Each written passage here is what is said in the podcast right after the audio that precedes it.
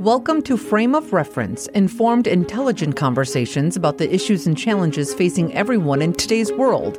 In depth interviews with Sauk County's leaders and professionals to help you expand and inform your frame of reference. Brought to you by the Max FM Digital Network. Now, here's your host, Raul Labreche. Well, welcome. A well welcome to you, too, as uh, we continue a conversation with Curt Meine. Curt is a uh, conservation biologist, an environmental historian, and writer. Uh, well known in some circles, I, I, believe. So, and maybe not so much in others, but that's okay. That's what this podcast is for. So, to, help more people to know that. Uh, in uh, if you listened to last week, you know we got started on a lot of con- uh, conversational topics that wove in and out of different fabrics. Um, so, hoping today we can continue that. Curt, again, thank you so much for taking time out of your busy schedule and and joining us here on Frame of Reference. Um, I'm hoping uh, that the, you find afterwards that the time was well spent. because we Any all time with Raul is time well spent. well, we are all conservators of our own time, right? right? Uh, or have to be conservations of it because we all have a limited amount of it. That's right. Uh, it's interesting too, isn't it? How uh, you know we spend so much time uh, going after more money. Amassing more wealth, mm. and yet the greatest resource any of us has is our time because we invested in things that are you know meaningful and others invested in things that are totally pointless. And it doesn't have anything to do with wealth because some of the richest people in the world are some of the unhappiest people. And you have to wonder well could you maybe spend your time differently that would help you to find a deeper sense of happiness? Mm. anyways so Curt, we were talking in the last episode about this. We got into a topic that I think is is somewhat covered in the your article uh, called mm. "Crossing the Great Divide." Mm-hmm. Um, that tends to that deals with um, largely the differences between uh, the agrarian sensibility and the urban sensibility. Mm-hmm. And you go further into that, that it's not just about urban and rural. It, it, there's a continuum of urban, suburban, exurban, rural, and, and wild lands, mm-hmm. um, which I, I, thought was interesting in and of itself. Mm. But there's also a, it points, at least in my world, it points to a, um, a, a, need for a central, a centrist position. And in the end of that, you talk about providing leadership. Um, that uh, one of the things that's lacking, perhaps, in today's world is that our leadership is not a leadership designed to connect the dots. It's a leadership that's designed to divide us or motivate us towards a, uh, a wealth generating uh, desire. Mm-hmm. I mean, Amazon would not be what Amazon is it were it not for our own desire to have things as quickly as possible and have that thing that I know I saw somewhere that I can get and be like a czar and go boom right. on the enter key and have it show up at my doorstep. And cheap. Yeah, and cheap. You know, have the better price than I'd ever see in old Sauk City, Wisconsin, right? Right. But uh, you talk about effective and visionary leadership in the public arena unites us or should unite us in the Great Divide, mm-hmm. across the Great Divide. But the absence of leadership has left a vacuum that only dedicated citizens reaching out to one another can fill. Leadership in building the radical central, the, the sorry, the radical center mm-hmm. will not come from above. It is more likely to be sitting in the chair next to you at your next meeting. We are at a time in our history when leadership has little to do with title or position or budget, it has everything to do with vision, passion, knowledge, imagination, skill, independence, and generosity of spirit. I read that and thought, I want to be that kind of leader. You are that kind of leader, Raul. Well, that's, that's exactly what that passage was getting at. And yet, I think about you know, isn't it important? You know, Margaret Mead's work. You know, never never underestimate the power of a you know small group of people to change the world. In right. fact, it's the only thing that ever has, right? right. Um, and yet, I I look at some of the things that are in my own family. You know, I have family in Milwaukee that um, you know, believes that uh, President Biden was part of a secret cabal that, you mm-hmm. know, uh, a cabal that, uh, you know, were pedophiles and, you know, some of the outlandish mm-hmm. things that were put out. And then there are the people that think these, you know, radical loonies that are part of um, QAnon, mm. you know, are are in some way subhuman and need to just be all rounded up someplace and locked up in a loony bin, you know. And I think how in the world will it be possible to reconcile those such disparate elements of our society, and yet our only chance of survival, mm. in my mind, is to find a way to do that. So we talked a little bit about how that how we got to where we are right now. Can you talk a bit more about the things that you've seen over time that have divided us? And continue to wedge us further. And that's sure. at some point we have to, somebody has to come along and say, enough. Well, we hope. You know, yeah. history does offers no assurances on these things. We like to think we're self-correcting and that we eventually find our way back, but we also know, sadly, tragically, history will sometimes lead us veering off into horrible circumstances. So, and part of that passage you read, there's a whole story behind it I won't go into, but it's to say that we all have this responsibility. We all, if if we are to conserve the public good, the greater good, the general welfare, choose whatever phrase you want, but we are all responsible, at least in a democracy and in a, I'd argue, in any society, um, to be leaders. Leaders. Since that essay, I've kind of boiled down even more when I speak to students, and I'll say, don't ever confuse leadership with power or authority or position or wealth. That's not leadership, that's just merely power. so there's a moral dimension to this, and, and morality, whatever sources you are drawing on to create your own set of ethical standards. We draw from lots of things in doing that. Um, it all has the same thing. It's all about what's a healthy relationship, right? Anyway, I'm getting off track a little bit, but um, to begin to unloosen the tight knots we've put ourselves into, and we pull on both ends and only make them tighter and less easy to resolve, we have to decide we want to do that. That's where it starts. If we want division, we will have division if we want to find ways forward, we will find ways forward. Um, and part of that for me, and what I was trying to do in that particular article you you were reading, was to understand the history of a little deep more deeply. And that essay is 15 years old now. Sadly, yeah. I wouldn't have to change much about it, but 2007. Huh.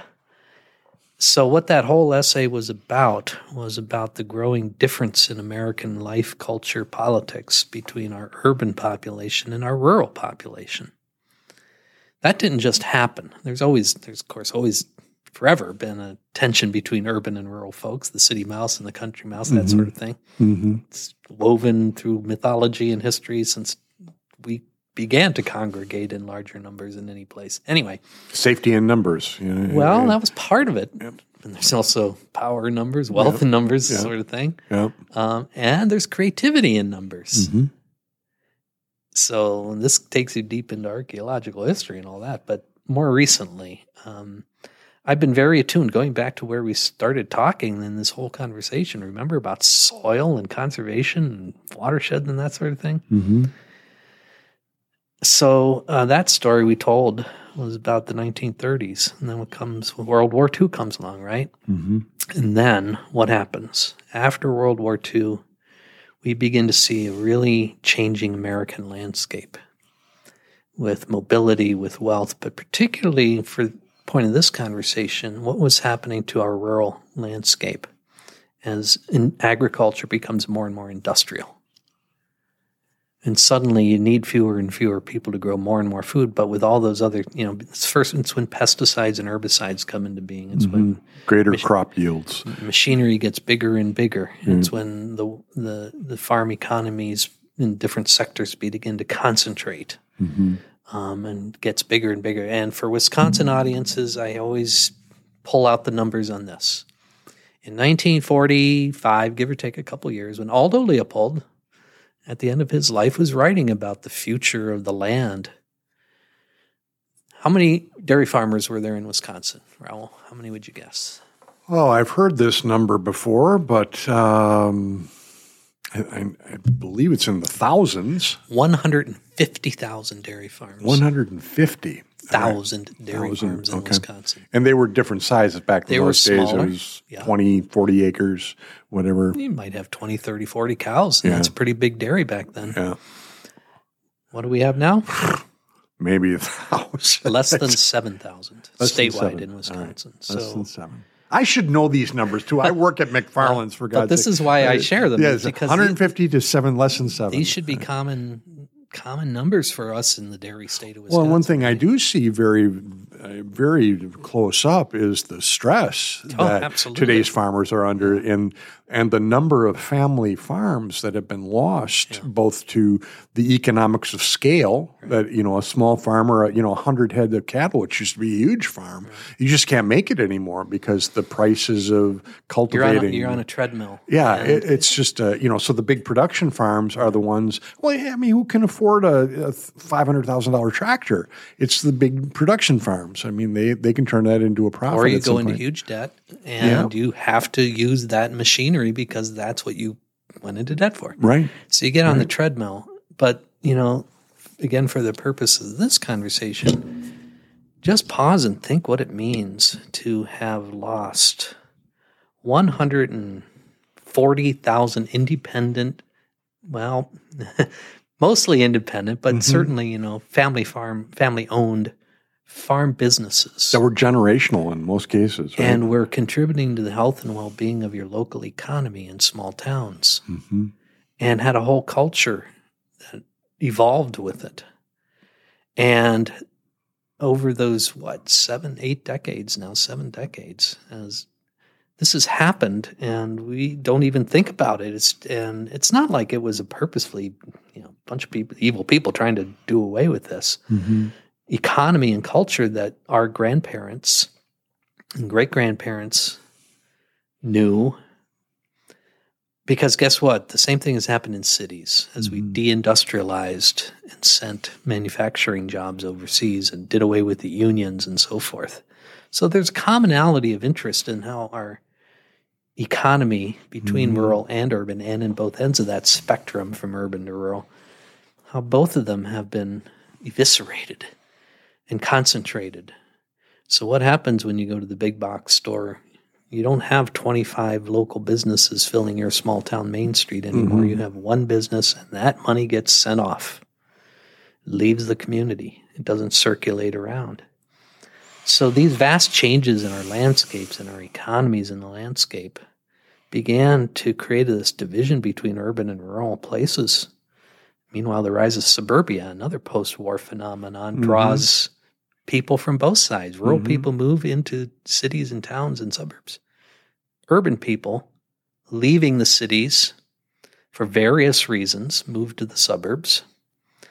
And we have to mention it. One of those reasons is race Mhm. And our inability to reckon with the deep problems that race has played forever in American life and culture.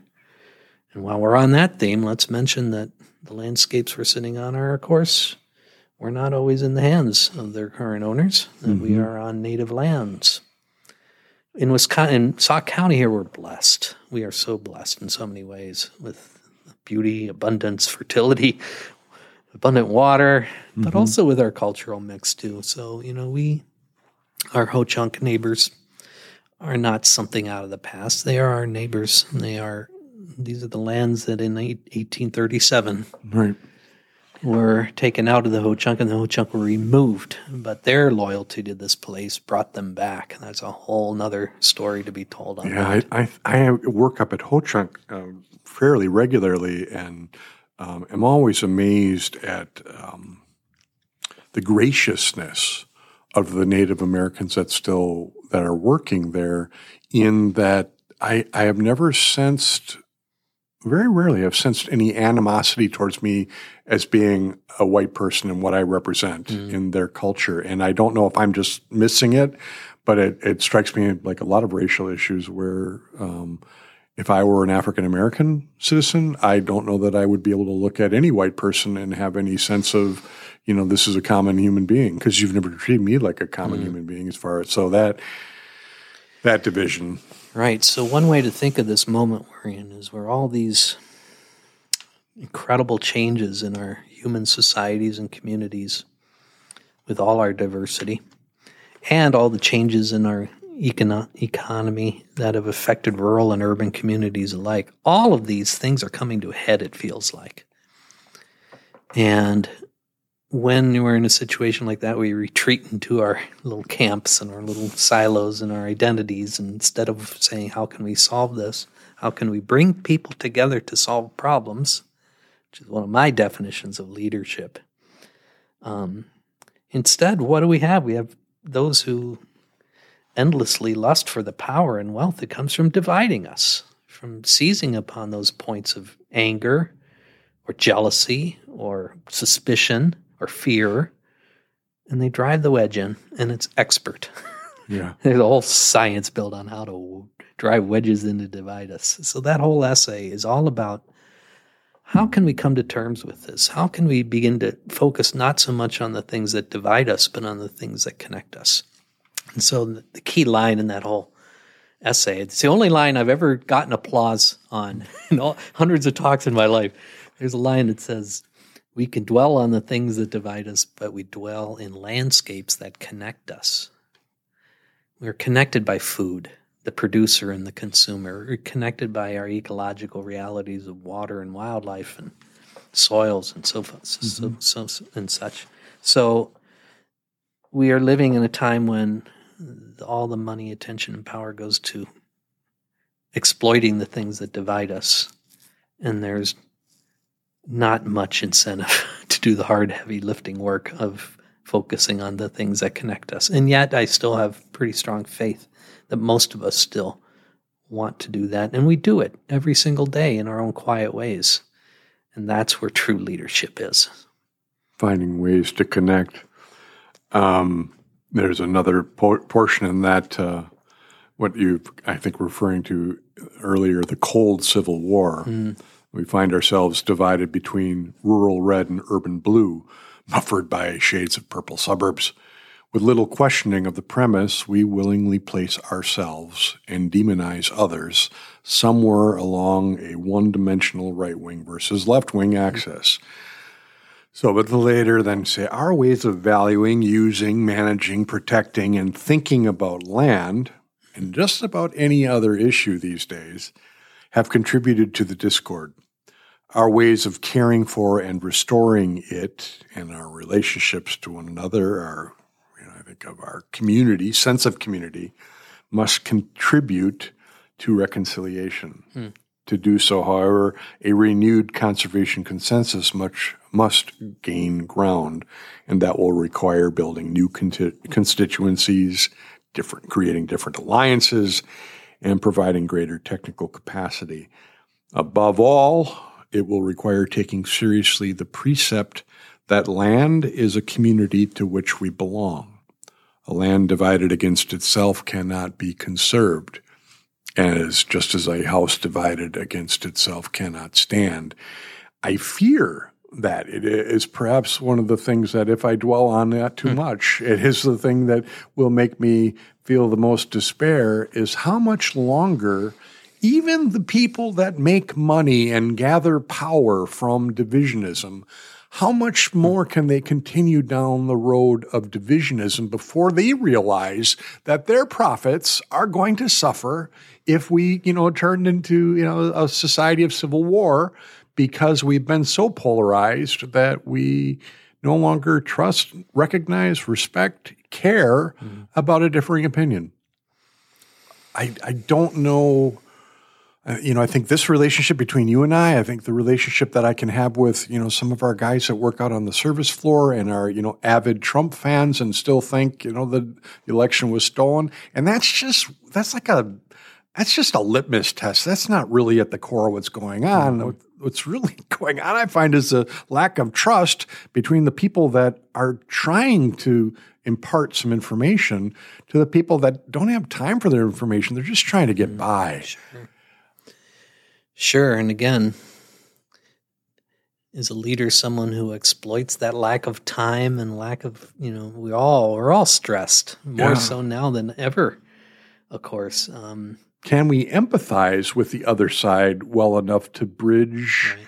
the gap? Because it's impossible for me to have a, a discussion with someone that's extremely loyal to Trump and really believes the rhetoric that has been put out by him Right. if I don't understand that one of the things he did as a, a leader, a, you No, know, polarizing. there, there you go. You see, that's that- the first thing. This is the dilemma. I mean, do we call Ad- to go back to the trope we always do? Is Adolf Hitler a leader? Yeah. Yeah. Is leading someone to a into an abyss over the lip of the canyon is that a leadership? No, leadership does not mean going forward when you're at the edge of the canyon. It means turning around and going the other way.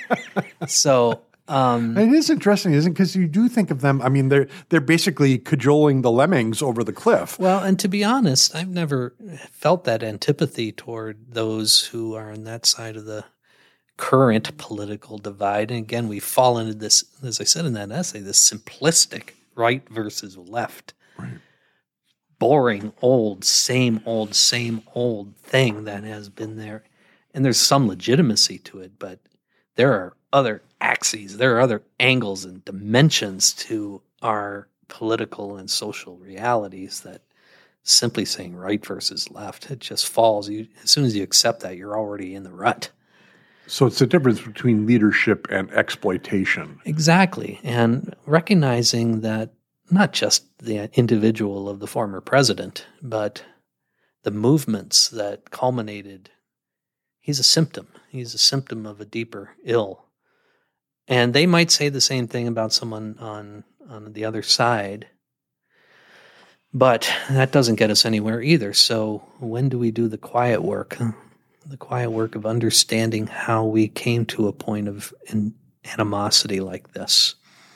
And again, um, what that essay is about, at least one aspect of this is we have destroyed rural economies and communities, just as we destroyed manufacturing economies in the cities.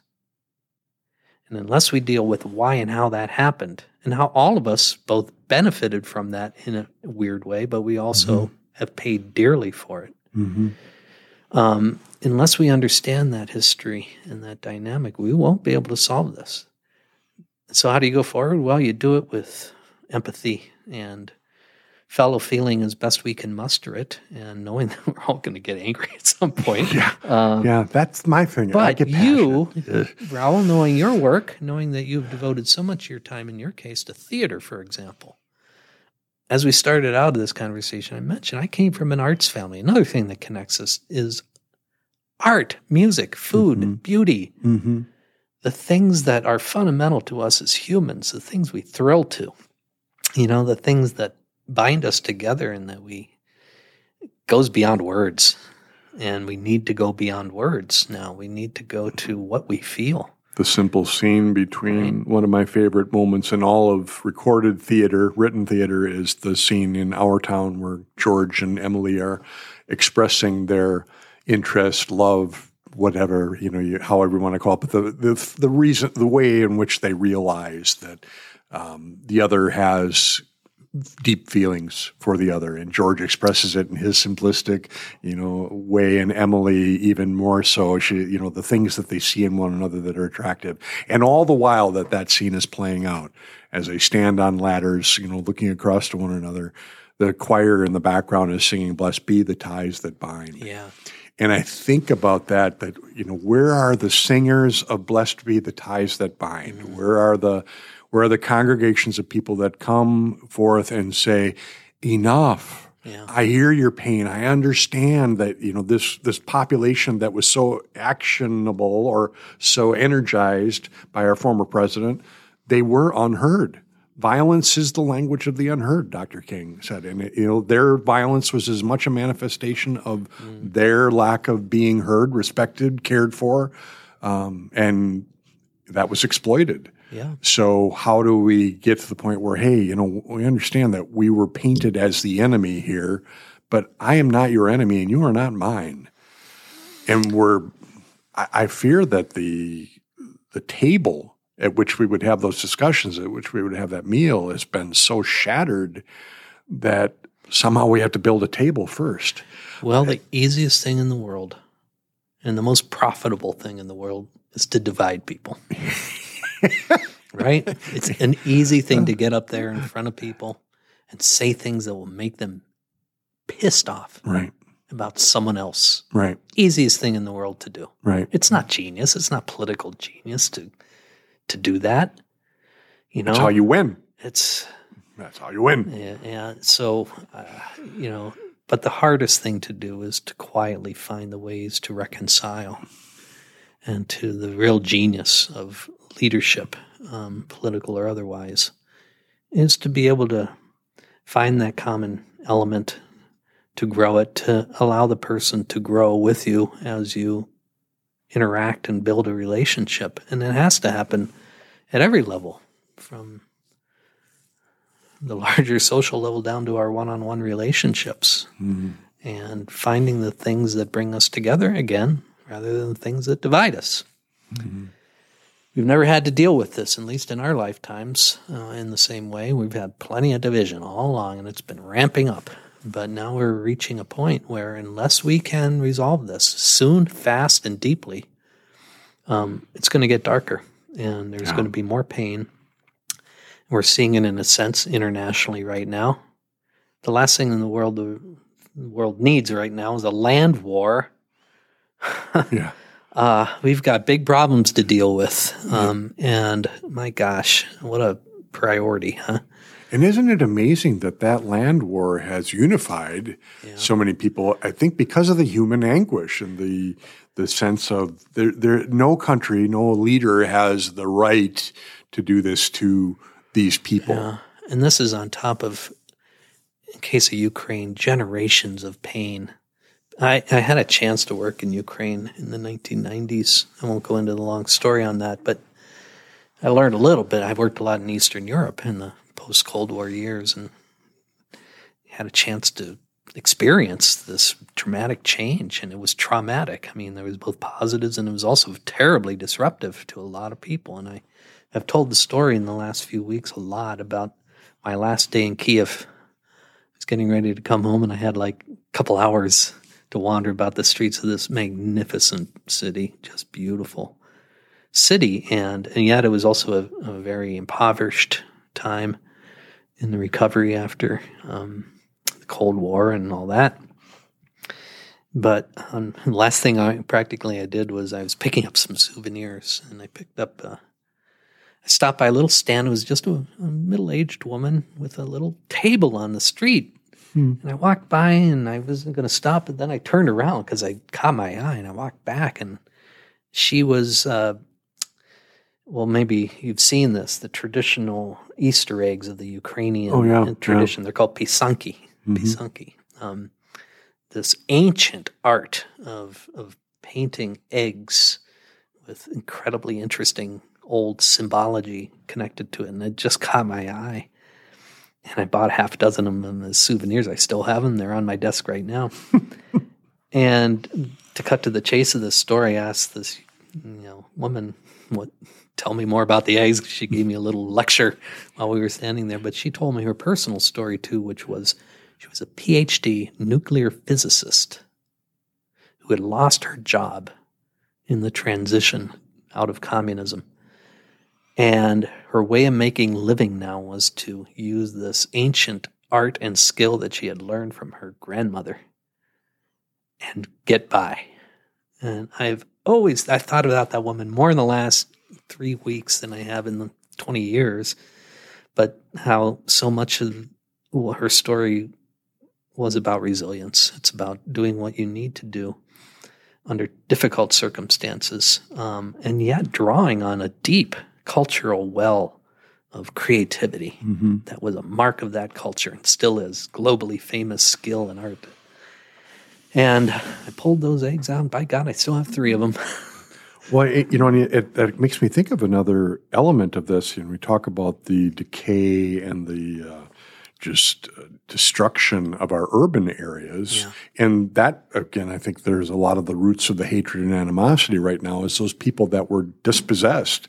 Their lifestyle was taken away because GM or whatever factory moved out and went to Mexico.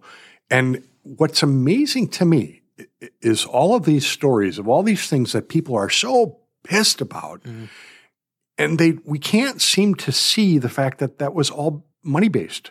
Yeah. Those those problems were not caused by Democrats or Republicans. Those problems were caused by people that, in the words of Cabaret, one of my favorite musicals of all time, when hmm. the MC comes up and says, "Money makes the world go round, the world go round, the world go round," and you know if you can keep that in mind and go, "Well, wait a minute, what?" Where's the money in this? Well, the money is in we want to sell more cars, and we can't sell cars if we keep raising the prices because that's what the union wants is more money for their people. So we're going to move these to Mexico, or we're going to automate more of this stuff. So I'm sorry, you guys are going to lose your jobs because we want to sell more cars, and uh, we got to make them affordable. And oh, and by the way, we want to make profits. So that's at the root of so much of the division, if not all of the division. So what's the answer? Do we say, well, you know, making money is a bad thing. We're going to just, you know, we're going to get rid of money. Do we do Star Trek and have credits instead of, you know, money and you, everyone is taken care of to some extent.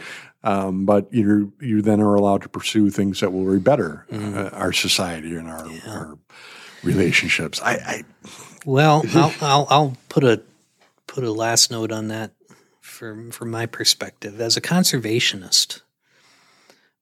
Whether you use that term or not, as a human being who cares about the world we live in and its ability to keep itself healthy and keep us healthy, um, what do you think? we have a different. Well, I shouldn't say we. I can't speak for all, but there's a tradition in conservation, and Aldo Leopold's a very key part of that. Maybe one of the most important parts of it in the Western again tradition, but it's also harkens back to Native American and other indigenous cultures where we understand that an economy is not simply the human economy. It's not simply the things you and I, as human beings, are so privileged to be able to use and develop and exploit. That the economy is, Leopold had a line. There's another quote I can draw out. The most fundamental kind of economic loss the human race can suffer is soil erosion. When was the last time you ever heard an economist speak about soil? Never, I'm going to guess. The point being that an economy is not what is imposed from the top down. It's what bubbles up from the land through us human beings in our, in our human economy. And if that foundation is not kept sound and healthy, soil, water, plants and animals, and people, if that fundamental foundation of our economic and social and even physical well being, as we have learned to our tragic uh, ends in the last couple years, um, if we are not paying attention to the fundamentals of our economy, which are not inflation and whatever, it's the health of the soil and the water and the plants and the animals. That's how we can begin to get perhaps a little bit beyond this simplistic left versus right kind of way of thinking that not all was well before in those old good old days in mm-hmm. the 1950s or 60s or whatever you think of as the golden age. There were problems embedded in that that we're still paying for. yeah, But yeah, if we can reorient and understand that we can all contribute to the regeneration of our ecosystems and our cultures and economies and communities, then we can begin perhaps to have conversations that are healthier and begin to reclaim the common ground instead of allowing those who would divide us to succeed yet again and ratchet it up even further. right. Well, look at the the fundamental uh, quality of the Ukrainian situation is the fighting for the land. This is our land. You can't come in and take this land. What do you think you're doing? Um, not recognizing that they have a, a right to their land. And guess what? There's a million other species that also have a say in this. Yeah. When I took that trip to Ukraine, we went from Kiev down to Odessa, all the way across, all the way to the east to Crimea. On that trip, I saw my first demoiselle crane, one of the 15 species of cranes. You can come to the Crane Foundation and see a demoiselle crane, a beautiful petite bird for cranes, anyway. So, yeah, it's us humans saying, that's my land. That's our land. That was my land. This should be my land. I want this land. But the land also belongs to the more than human world out there. Yeah. And some cultures have respected that and honored that, and they have thrived for a long time. Yeah. Because unless you have that respect, you're not going to. That's what Leopold had to tell us uh, when he said, We abuse land because we regard it as a commodity belonging to us. When we see land as a community to which we belong, then we may begin to use it with love and respect. So that's the radical center position. The radical center position says we can come together if you are willing and want to meet halfway. Look, as my friend used to say, my friend who prompted that essay, he said, if you want to go fight, there's plenty of space. Go fight, have at each other, knock yourselves out. but here we are. We're going to put up our little flag and we're going to say, come here if you want to try to find solutions and if you want to work together and if you want to respectfully talk about what we can do together. Here we are. Right. Go fight if you want. Right. In fact, some people, that's all they know is to fight instead of finding that still calm voice that says, Yeah. no. Folks, my guest is uh, Curt Meine, who uh, is a conservation biologist, environmental historian, a, uh, a professor emeritus, or no, you're an adjunct professor. I'm at a University lowly adjunct professor. Okay, which uh, at the University of Wisconsin Madison, which, um, by the way, is a world class university. But we're uh, that's because I'm an alum, and I can say that, and it is true. Badgers. Yeah, Go Badgers. Uh, so, in fact, right now they're really going, aren't they? So, we're going to take a quick break to hear a word from our sponsors, but we'll be right back here on Frame of Reference, being brought to you by the 99.7 Max FM digital network. McFarlane's Problem Solvers Playhouse presents the Campaign Conundrum. Okay, we need to come up with a great idea for this McFarlane's campaign. I cannot do it, man. How do you describe a store that has power tools, auto care, and hardware? It defies the laws of physics. McFarlane's Scottish, Scotty, right? I'm not feeling it. Deliberations went on for some time, and then What was that voiceover thing at the beginning of the commercial? McFarlane's Problem Solvers Playhouse presents That's it. We've got a name and a place. 780 Carolina Street in Sauk City. Now, if we just had some writers. And we're back here at Frame of Reference, uh, Sauk County's only, I'm going to say only, podcast that uh, talks with the movers and the shakers of Sauk County and beyond. So uh, whether they know they're I'm movers beyond. and shakers or not, yeah, you're, you're beyond that. Uh, my guest today is Curt Meine. Curt is uh, an old friend and uh, uh, one of those people that the more I've gotten to know him, he may be sorry to hear this or hope he, I hadn't said this, but the more I've gotten to know him, the more I've wanted to know him. Oh. And uh, he's a uh, not only is he learned and uh, credentialed in uh, ways that are significant in my mind. He's a conservation biologist, an environmental historian, a writer, which you can tell it, his his writings, which I would scare most people away. Don't let the title scare you away. He is truly a gifted writer and uh, uh, has a way of crystallizing ideas and issues in ways that resonate with me at least. I hope they would resonate with others, and they obviously have because you've written more than one.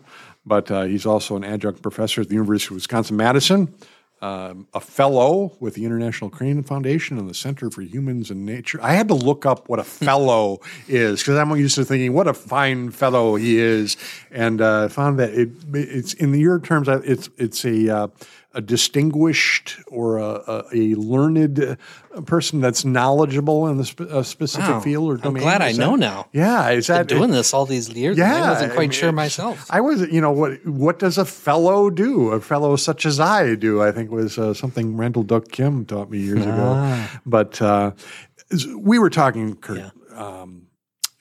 We're all over the spectrum, aren't we? Mm-hmm. It's, uh, people listening to this are like, "Where are they going with that?" So, but uh, I I did read a couple of the papers more in depth, uh, and Mm-hmm. uh, we've been talking on and off about uh, your extinction paper. It's, it's Yeah. titled "The De-Extinction and the Community of Being," which I thought that had such an interesting title. Mm. But towards the end of the article, you quote uh, Pope Francis from his Laudato Si. I what is the Laudato Si? Mm-hmm. Yeah. is that a, a formal writing that the Pope It issued was an at the- encyclical. Okay. It was the, the you know that is that's the Pope's dissertation. That's like when he really wants to say something serious He says about a big topic. Uh, Laudato Si is it. So you better listen. It's like E.F. Hutton, right? People Hmm. turn around and listen. But he he uh, Pope, Pope Francis asked us that a species be honored for their intrinsic value, not for what we make of them. Mm. In his words, it is not enough, however, to think of different species merely as potential resources to be exploited while overlooking the fact that they have value in themselves. Each year sees the disappearance of thousands of plant and animal species which we will never know, which our children will never see, because they have been lost forever. The great majority become extinct for reasons related to human activity. Because of us, thousands of species will no longer give glory to God by their very existence, nor convey their message to us. We have no such right. Uh, wow. I got tears in my eyes just hearing you read that. Yeah, well, it's just you know, and he he he says in so many ways, basically, the difference between what we've been defining as leadership and exploitation. You know, we are we are exploiting the resource of humanity mm-hmm. and the good, the potential that human beings have to do. We have the technology right now. We have the knowledge right now. We have the the capacity to do so much good. And yet we are allowing ourselves, each of us are responsible for allowing ourselves to be pitted against one another mm. and to be led off to fight wars that need not be fought with each other. and one has to wonder where are the voices standing and saying, enough, Mr. Political figure, whoever you are, enough, Mr. You know, boss of a huge corporation that you have the world listening to because you have three trillion dollars or whatever the you know magic number is. Enough, Hollywood star whose lifestyle is so admired because it's so opulent and ostentatious and and just captivating that I want to be just like you enough. Mm. Let's go back to the land as you talked about it. Let's go back to the fundamentals of when we exchange ideas, when we exchange kindnesses towards one another, when we exchange compassion and empathy towards one another. That's when we are at our best. When we look towards the common goal, which I think is in our Constitution, for the common good. General welfare. yeah. Oh, you know, Preamble to the Constitution. and yet me me me me me. We came out of the me generation right? I mean the the you know immediate gratification is something you and i both lived through. You know have it your way was burger king's motto for a long way. You know we we we are caught in this world of thinking it's all about me. Hmm. And yet our only way of survival is to think about the other. And instead of letting ourselves be pitted against the other, to realize that if the other doesn't do well, I will not do well either. If I don't respect the other, I can't expect respect myself. I, not going to happen. Or the bumper sticker. We all do better when we all do better. Oh, that the rich folks, as well as the you know the the, the poor downtrodden, that think no one else has had a life as hard as theirs. And that's what the Pope was trying to capture in that amazing document, which I read the night it was issued, and I've read it three or four times since in its entirety. Um, and I should back, you know, step back a little bit and say uh, Pope Francis is building on a tradition in the Catholic Church of stewardship and care for creation, some people call it, or of, uh, you know, he even took his name, Francis, because it was, of course, uh, in deference to to Saint Francis, who was, as has been called, the patron saint of ecology. Um, that's how he was deemed a long time ago by a historian. Um, that's but- my middle name, actually, France. I'm there you go. Saint Well, there Francis, there so- is in the tradition, and not just the Catholic Church, but in every great faith tradition, every great tradition, even the lesser traditions that we no longer think of as global religions, but in every faith tradition, there is a legacy um, that has been reclaimed actually over the last 20 years of looking at how these great bodies of thought have referred to the world around us. We tend to think of ethics and uh, morality as involving just you and me as human beings, one to another, and it is that. But there are also in these traditions of ethics and belief systems ways of understanding our kinship with other creatures and with all of the creation, if you will. So, fascinatingly, in the last 20, 25 years, there's a huge body of work in every tradition on the face of the earth that looks to say, look, we've got big problems.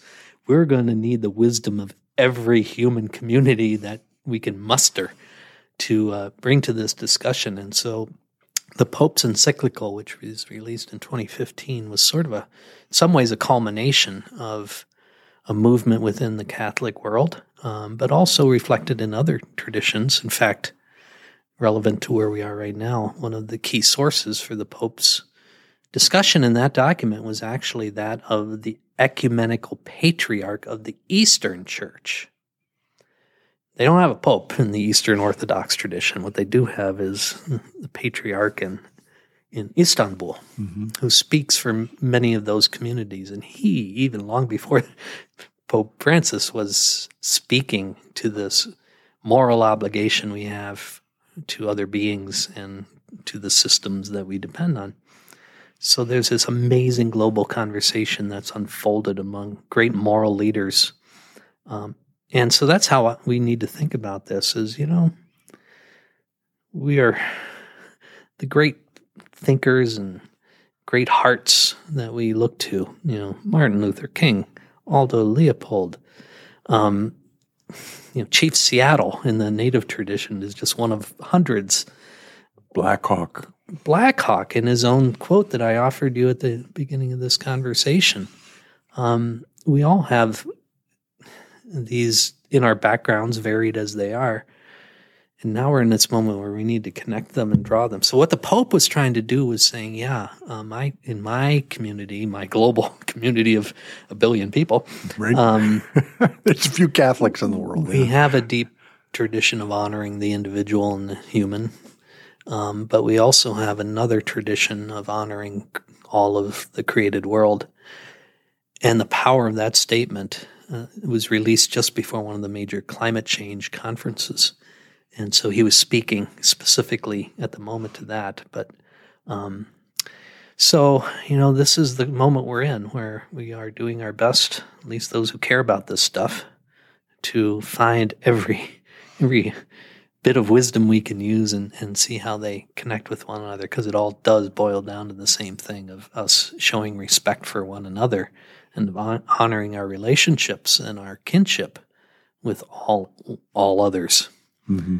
and mm-hmm. and so what does that mean down on the ground in a practical way for you and me as local folks here in Sauk County, Wisconsin? It means a lot. There's so much good stuff going on in our neighborhood here. I could go on and on for another two hours about Yeah. amazing neighbors of ours right here in Sauk County from very different backgrounds and with different purposes, but ultimately trying to make the world a little better place. And that's what it's going to take. All of us in our little ways in our own local places, um, acting on this shift in ethical ideas. And so we have so much to build on here in Sauk County that um, it's one reason I've stayed here for a long time is because I know I know that the work going on here is as important as anything going on anywhere. Sure, sure. So that speaks to the the question I generally try to uh, wrap up our podcast together.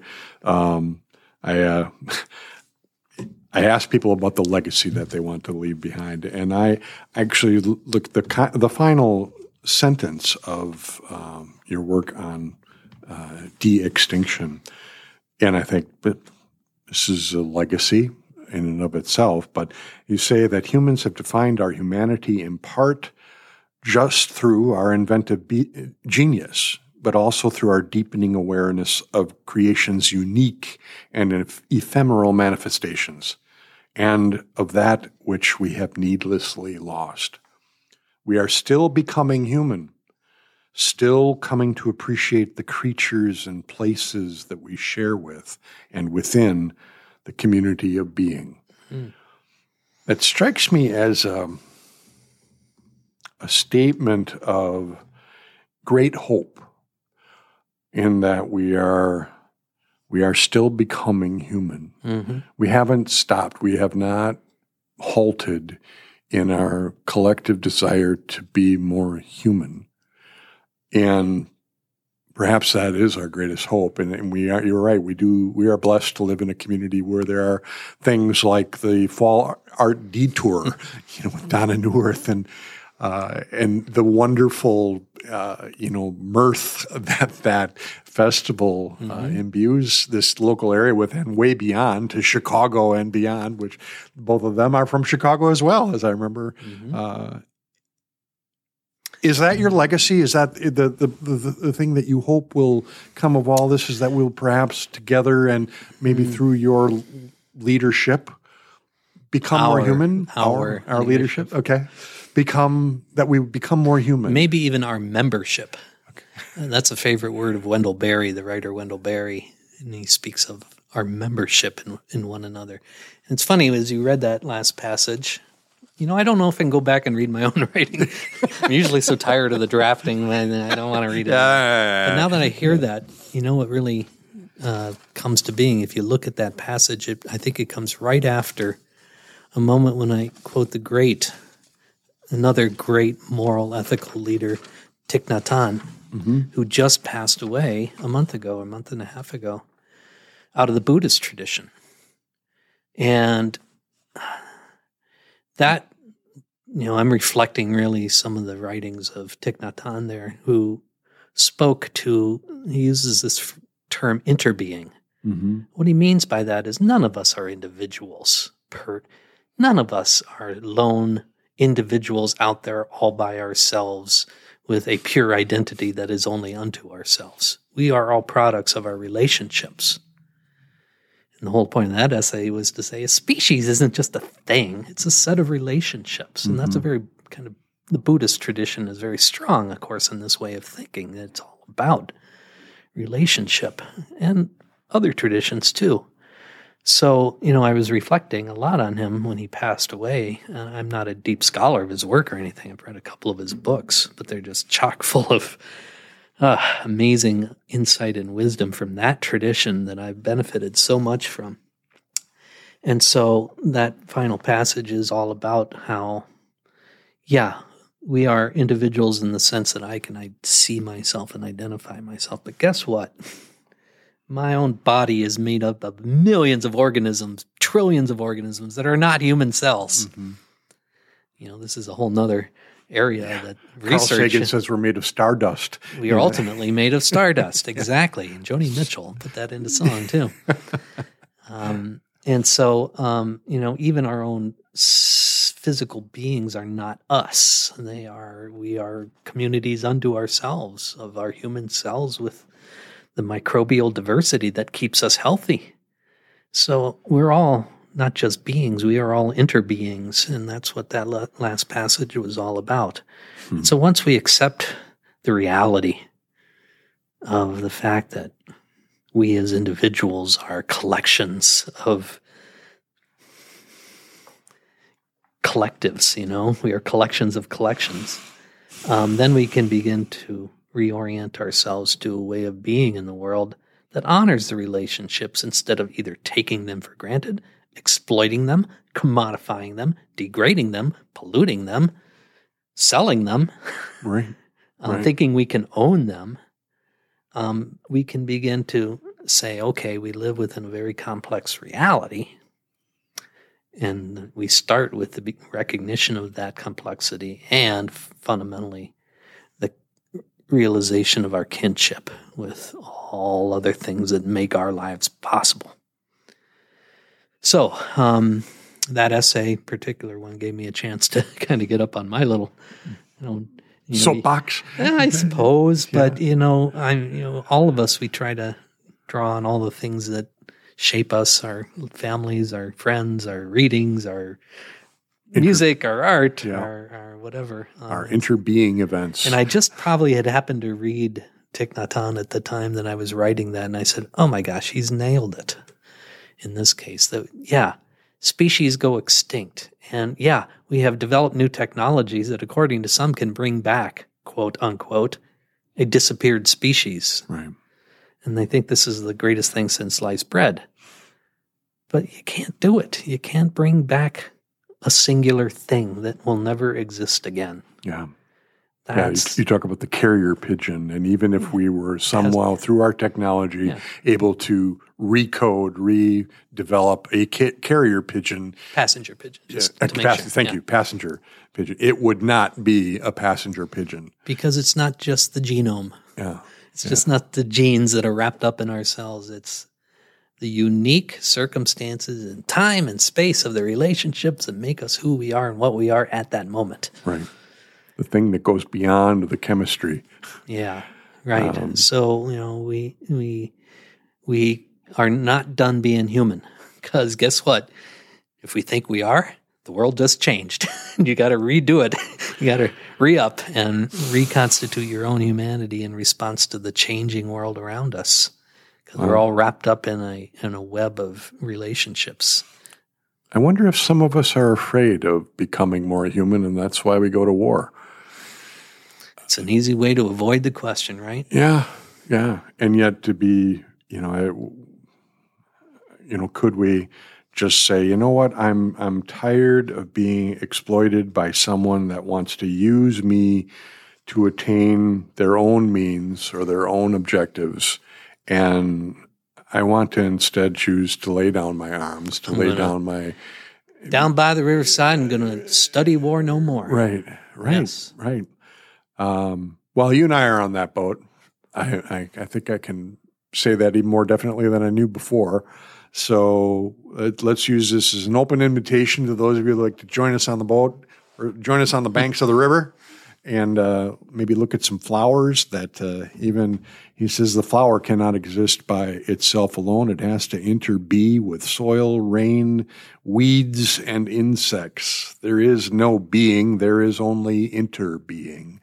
Um, come join us in, in the interbeing process of respect and trust and empathy and compassion and all the things that make us truly human, which even if we are successful with uh, artificial intelligence, I wonder if we'll be able to create a machine that is capable of compassion and empathy and uh, things at the base of being human.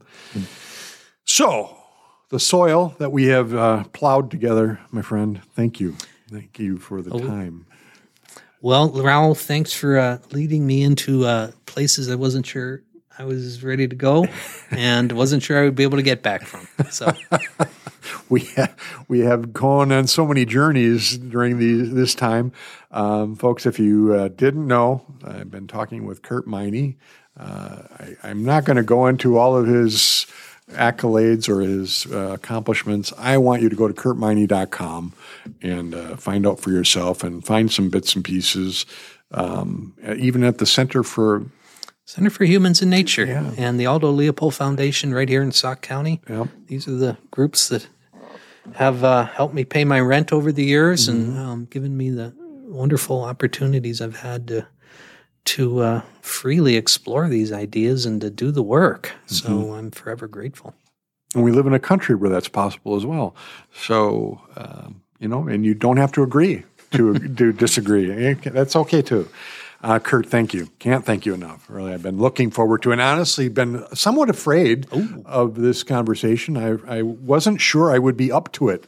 So uh, it's one of those things where eh, I, I thought my stupidity could be, you know, rampant uh, in our conversation, and people would go, "Oh my God, where is he going with that stupid, long-winded question?" But you've restored my faith in myself. Raul, you're a wonderful, a wonderful uh, interviewer, and I'm not used to doing these things, so I appreciate the opportunity. And uh, you know, we walk these paths together, so I look forward to seeing you along the trail. well, you told me some while back you were a podcast fool, and uh, that, Well, that- all of a sudden, because podcasts are the new thing. oh, and everyone last- wants to talk to Curt during the pandemic. ah, yes, of course. you know, people So- were like, "We got to do something," and, and so yeah, I went out and bought myself a better microphone, and Ooh, ooh. I've done more podcasts in the last two years than I've did ever. So I'm starting to learn. on top of interviews. I have to ask you one last question. Okay. I'm sorry. You made a comment. We ran into each other at the post office. Okay. Back a few months ago. Okay. You made a comment to me as I was walking away. We had kind of talked about doing this and Yeah. other people you might you thought of, and you said, "Raul, our democracy is at a greater risk than it ever has been in 150 years." Hmm. I wanted to ask you since then. I think I'm aware of what you're talking about, but eh, what do we do to mitigate that risk? This is the last question after Yeah, speaking yeah, with you I for an hour, couple hours. Here. Can we let's let's do this? Let's use that as a reason to have to get together Wow. again Yeah, well, and talk you know, about more. who knows where we'll be in another month or six months or 12 months or years, you know. Um, Yeah, yeah, but yeah, I am deeply, I am not alone, obviously, deeply concerned about our civic life, which gets expressed in our democratic processes. But um, let's just say we can't passively sit and let things drift. It doesn't mean we have to go and beat each other up either. It means we, we who care have to find ways to find common ground if this democracy, if any democracy is going to survive. If we don't do that, if we don't say that there are certain shared core values that we must respect in our way of dealing with one another, the right to vote, right? The right to demand truth in in the discussions in the public airwaves on and on, you know. Um, as a conservationist, if we do not demand that we care about future generations, um, on and on, this core set of shared values um, that will allow us to at least have better arguments instead of mindlessly beating up on each other, then it's a pretty grim prospect.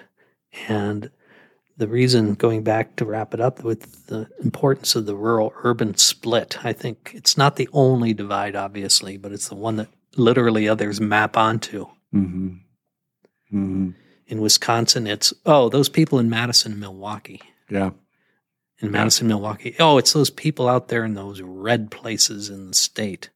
yeah, You know, well, if there's any silver lining, is at least people understand that there is this divide now. When I wrote that essay 15 years ago, it was like screaming into the vacuum.